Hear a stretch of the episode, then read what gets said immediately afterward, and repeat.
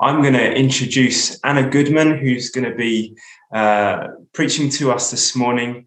Anna Goodman is Daniel Goodman's uh, wife. There's a hint in the name, um, but they are, are, a wonderful family and they have served us so well as Life Church. And, um, and I just encourage us to have really open hearts um, as Anna comes and delivers to us our next installment in the Live Well series, uh, uh, the Peter Scazzero's emotionally healthy church book that we've been working through as a series. Uh, Anna, we welcome you with open hearts and with expectation. Uh, we love you and uh, have a lot of faith for what you're going to bring to us. So over to you. Thank you so much. It's a real joy and a real pleasure to be with you all today. I love how many people have already been involved. It's such a sort of family feel, a whole body feel, you know, Joe and Jane and Martha and Phil and Walter. Just, I love how everyone um, is contributing and everyone's coming together and gathering as family. That's how church should be, shouldn't it? We're all valuable. Um, so today I am going to um, talk about spiritual warfare. Now, Walter maybe at this point is thinking, um, Anna, I asked you to actually preach about um, emotionally healthy relationships. What are you talking about?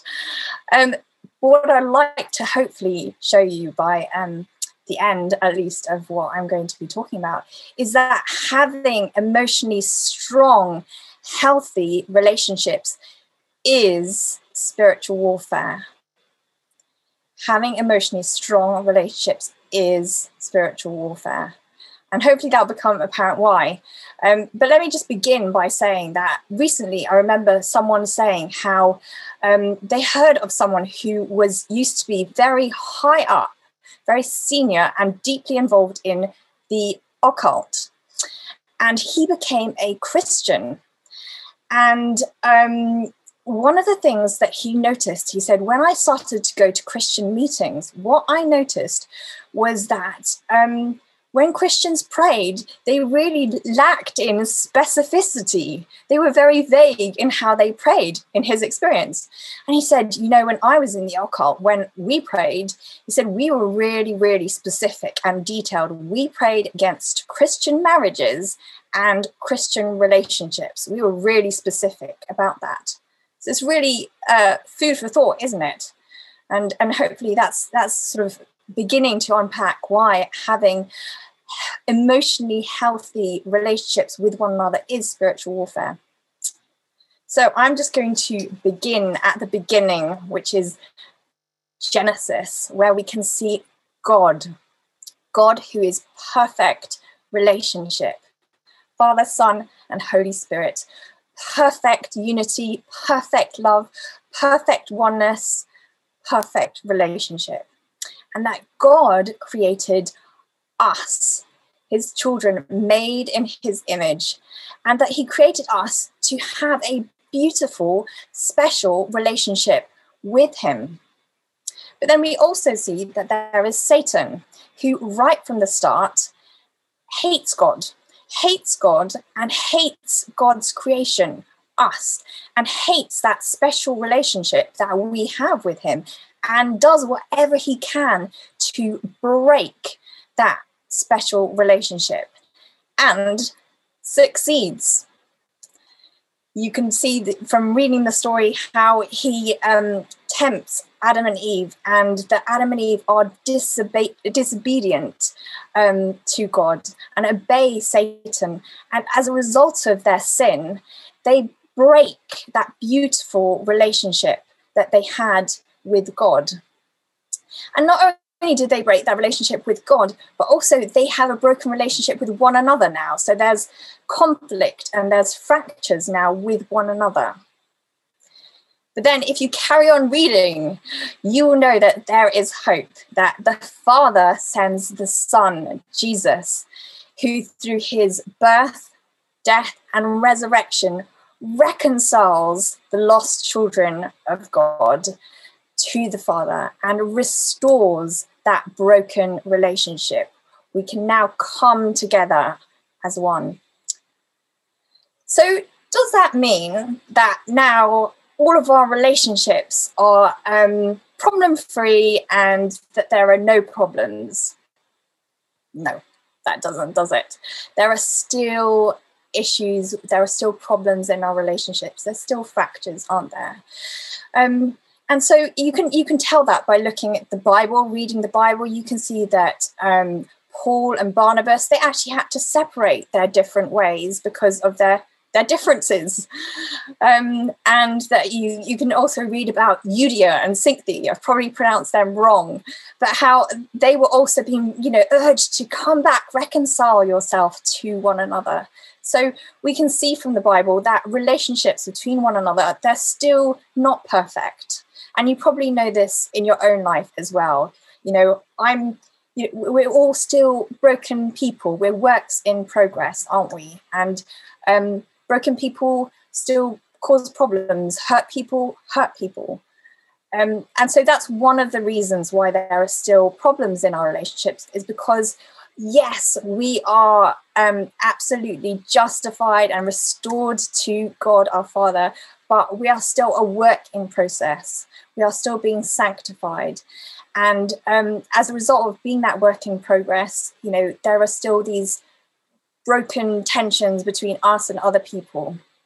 But the second reason why there are um, problems in relationships is because Satan is still at work and Satan still hates God and Satan still hates the church. And he will do still whatever he can to bring about fracture and disruption it says about Satan that he comes to steal, kill, and destroy, and that includes relationships. John 13 35 says, By this everyone will know that you are my disciples if you love one another. Our love for one another is a testimony to the world about who God is, who Jesus is. And when we don't love one another well, it's like we're hiding that testimony, we're hiding that revelation of who God is to the world. And Satan knows how powerful it is when we love one another as Christians. And he doesn't want the world to see that love. So he tries to do whatever he can to stop the world from seeing that love that he knows is a really, really powerful testimony. So, whenever we choose as Christians to forgive one another, that is spiritual warfare. Whenever we choose as Christians to love one another, that is spiritual warfare. Whenever we choose as Christians to be reconciled to one another, that is, is spiritual warfare.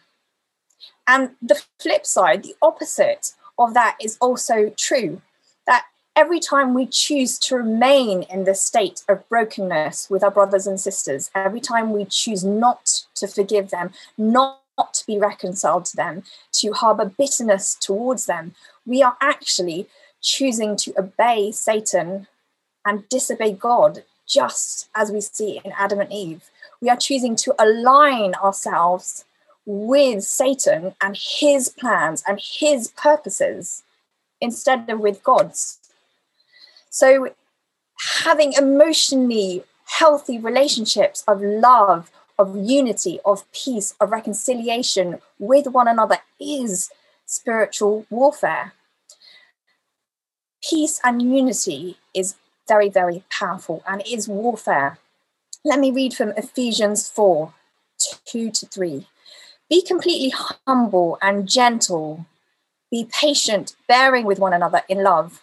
Make every effort to keep the unity of the Spirit through the bond of peace. Make every effort to keep the unity of the Spirit through the bond of peace. Basically, do whatever it takes to be united with one another, your brothers and sisters, to maintain that peace. Every effort. Romans 12, 18 says, Do all that you can to live in peace with everyone. Again, all that you can, everyone. Peace is really powerful weapon of warfare. unity is a really powerful weapon warfare. But peace doesn't mean staying silent when something needs to be said. Peace doesn't mean turning your cheek and looking another way and pretending that something that's happening over there that is wrong is is okay. Actually, sometimes peace is speaking out the truth in love. And sometimes that means having a courageous conversation because, as you probably know, you can outwardly appear to be at peace with people, but inside your heart, you can still be at war. And so it's sometimes it's really appropriate that we come and we, we're like, we need to have a conversation. Truth needs to be said, and you do that with love. So I've just mentioned courageous conversations. And I am going to just give you an example, a story in my own life of a courageous conversation um, that someone had with me recently. And she's very good at having courageous conversations. I've learned a lot from her. So, what I'll do is I'll tell you the story um, and then I'll revisit some aspects of it um, that will hopefully, the things in there that we can learn from. So, um, as you've been told, my husband is uh, Daniel. He leads our church here. So we are. I'm an elder's wife, and together with we call them exploring elders. Um, they're sort of elders in training at um, City. There are eight of us elders' wives, um, and we come together every three weeks on a Monday to pray. And recently, one of the people who is organizing this um, little prayer meeting of the elders' wives, she said, Anna, can I please have a conversation with you? Can I speak to you? I said, Of course, yes. Um, and then she said, um, out of all of the people, all of the elders' wives, um, you you are the one who has been showing up the least. Um, and she said, I I've gone into a lot of effort to try and organize these things. And when you don't turn up as many times as the other people, that makes me feel like it's not a priority to you. It makes me feel like you don't value it. And that makes me feel really sad because I've, I've made a lot of effort to try and bring us together. And she, then she said, You know, why? Tell me why you haven't been turning up to these uh, meetings as much as everyone else has been. So um, I, I said to her, Oh, you know, thank you so much for um, bringing this to to my attention. Um, one of the reasons um, is because right at the beginning, when we agreed that Mondays would be the day, this was actually before lockdown and um, before having to do homeschooling. And now I'm having to do homeschooling, which is really exhausting for me. Um, and in so that I can do homeschooling, I've actually getting up at five so that I can have a good chunk of time to pray and read my Bible. Um, but that means by the time the meeting comes, like that's my bedtime. You know, I'm ready to go to bed. Um, so that's one of the reasons I'm just exhausted. And so I'm just, you know, I want to sleep by the time the meeting comes. Um, so I said that's one of the reasons. One of the other reasons is that um, my husband, Daniel, you know, um, I, I, said that Mondays was free for me, but actually he has a lot of meetings, um, a lot of the evenings, and Monday's not always free for him. And we like to have one of us to put the boys down um, to sleep. And so I said that's another reason why um, I've not always been there is because Daniel's actually had a meeting, and so I've not been able to come because I've been putting um, the boys to bed and but then I also said I, I recognized actually there probably was some truth to what she was saying that there probably was um, I wasn't making this a priority and valuing this meeting in the way that I really should have. And so I apologized. So I'm really sorry about that. And I want to change. And she she said, let's let's work out a way to make it better for you so that we can um, so that you can come along more often. And we've we've changed things a bit um, now so that I can come along more often. So that's a little story of a, a small, relatively low level, courageous conversation um, that I had. But I just want to say right from the beginning that Satan will use whatever you give him. So he is very good at taking small things and making them really big. He is very good at taking cracks and making them into huge crevices. So you might think that these small little things are no big deal, but Satan will take your little annoyances and he will he will make them into bigger things if you let them let him so I'll revisit the story now and try and draw out from it some of the the things that I found really helpful from it. And a lot of this is in the book actually that I found really helpful when I was reading it. So the first thing is that um, she she came to me. She decided that I I'm going to come to Anna and I'm going to speak to her, and that's that's a really good first point. In that um, we need to come to the person that we have got issues with. We need to go to their face. We need to see them as made in God's image. Your brother, your sister, your mother, your father. That kind of relational thing that they and we honor them by coming to them and not speaking um, behind their back, not gossiping and slandering them behind their back. We come and speak to them to their face. If possible, do it face to face. I had to have this conversation um, over the phone because of the, the restrictions but when you see someone um, in their whole body and their body language it's is much more you can communicate the whole big story of what you're saying rather than um, sending text so that's top tip. If you can meet face to face please do um, or just somewhere where they can you can see one another. So face to face if possible go to the person directly don't talk about them behind their back um, the next thing is she do it quickly. Um, do not let the um, sun go down in your anger. You know, um, it's really important that we don't let the roots of our annoyances with other people grow deeper and stronger. Satan loves that. Um, as soon as she realized, mm, she's not come again. I feel uncomfortable with this. She came to me. She didn't leave it to fester and grow moldy. You know, we need to go quickly to our brothers and sisters and speak to them. Uh, the other thing that I think is quite interesting is the topics of expectation, filters, and assumptions. Now, these are in the book and it's really helpful, I find. So, expectations. My friend had quite rightly thought that um, we've agreed on this day, Mondays. You said that Mondays were free. So I'm expecting you to turn up all the time, if not very regularly. So that was her expectation. Um, I didn't necessarily have that same expectation. You know, I said, yeah, that this is the day that I'm free, but um, but maybe I should have had the same expectation. But the point here is that expectations, there are four things that are really helpful. Expectations need to be conscious. You need to know in your head, I'm having this expectation. Two, they need to be um, articulated, spoken out loud. You need to verbalize that to the person, this other person. Um, they need to be reasonable and they need to be agreed upon. So you need to be like, okay, this is my expectation. I'm telling you, we're agreeing on this. Um, and it's a reasonable expectation. I think those are four things. So when you are having these little uh, uh conflicts with other people, it's good to like, um, are our expectations the same or different here?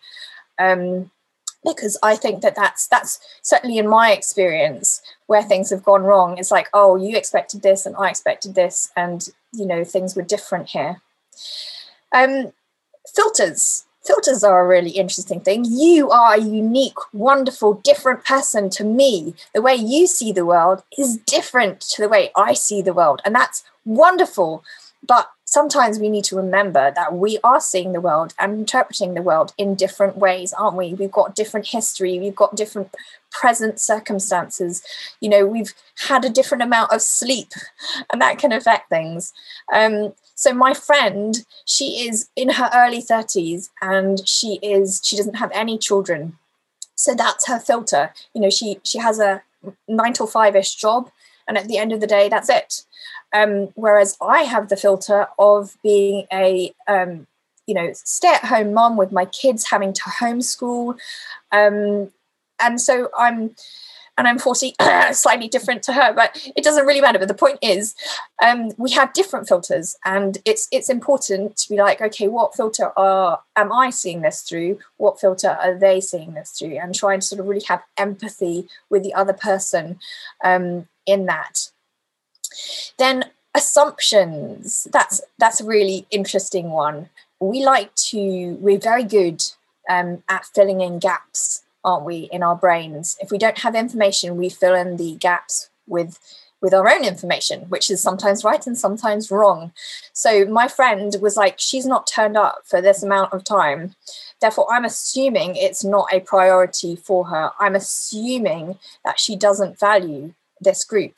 And largely that was a wrong assumption. I just had lots of other things going on. Um, but it's really important to think about assumptions that you know if you are having issues or conflicts with other people you know am i assuming things that are incorrect here? Have i filled in the gaps with things that um, are misinformation? And so it's really good to check that out with the other person. So what she did was she said all of this stuff and then she said tell me why you haven't been turning up let me listen. And then she listened really well. And that's another thing that I need to grow in. I don't know about you, but listening well, listening with the intention of understanding the person, not with the intention of replying, but listening to where they're coming from, because that can help with the whole process of healing and reconciliation. Um, and then at the end, I apologized. You know, that's that's basic Christianity, isn't it? You know, 70 times seven, just forgive, forgive, forgive, apologize, apologize, apologize. We're going to get it wrong. And we have to just understand and we've got to just be humble and ask for forgiveness and then receive that forgiveness. So hopefully those are um, some little tips, practical tips to sort of just help you having those courageous conversations.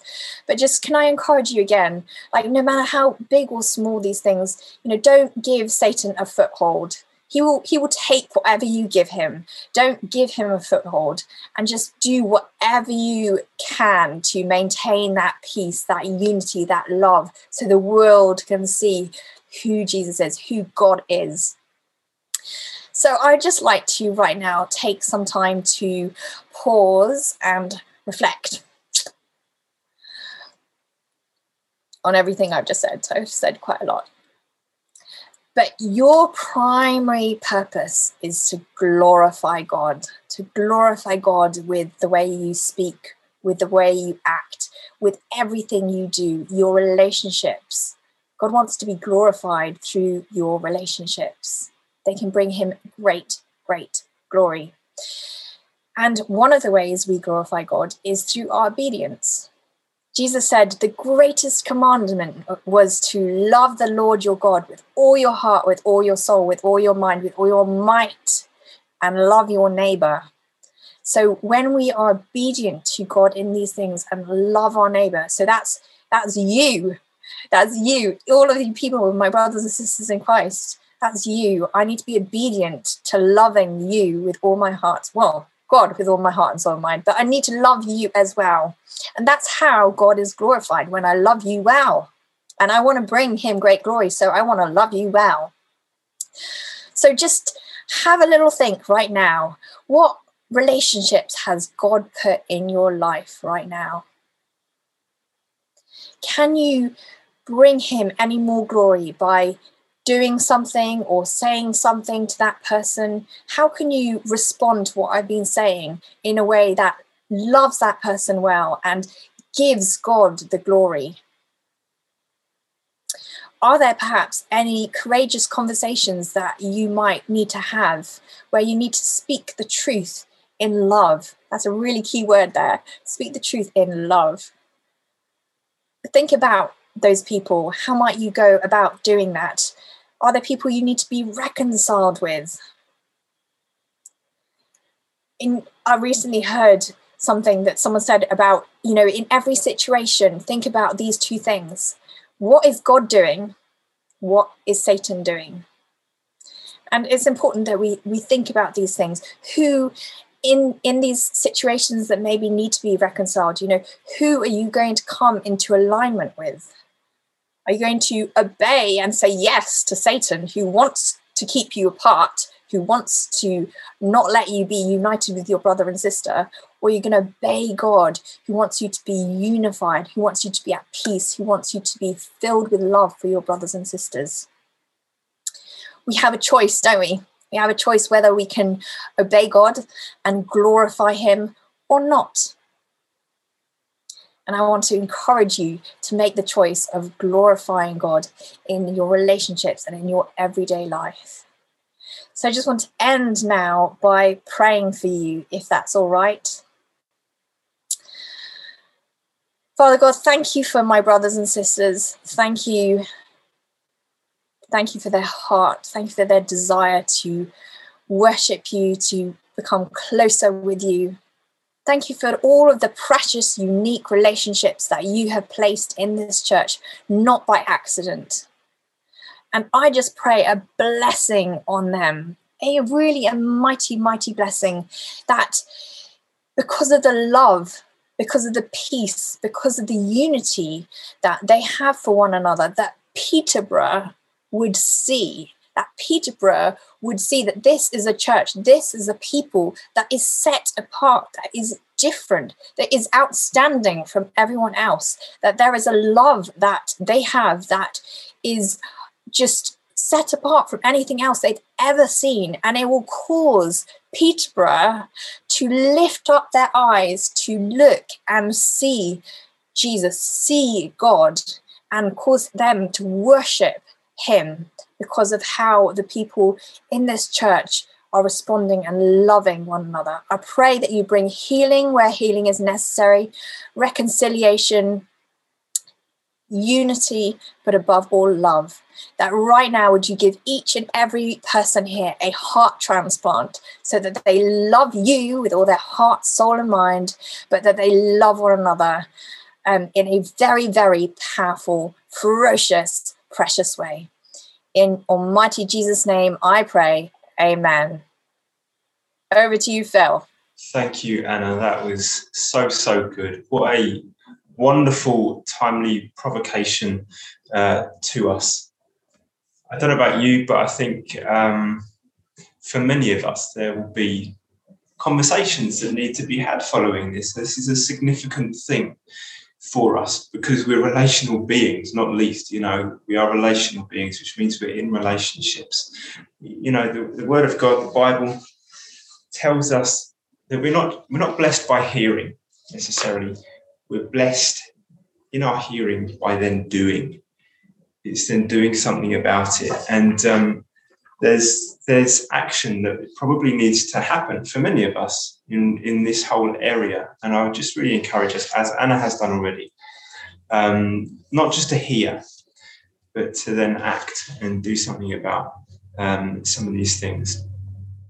Lord jesus we we we declare that you are king you're our god you're our lord and we do want to honor and glorify you with the whole of our lives which includes our relationships, the way we conduct those, uh, listening and understanding one another, speaking where we need to with love and gentleness. And Lord, we want to we want to say we thank you that you welcomed us as children with all of our flaws and with everything that we bring with us. You welcome us and you make us children of God. And we say thank you so much. Amen. Well, friends, what a joy to be with each other this morning. Anna, thank you again uh, so much for that for us. That's really, really great. Be blessed. And until next week, see you soon.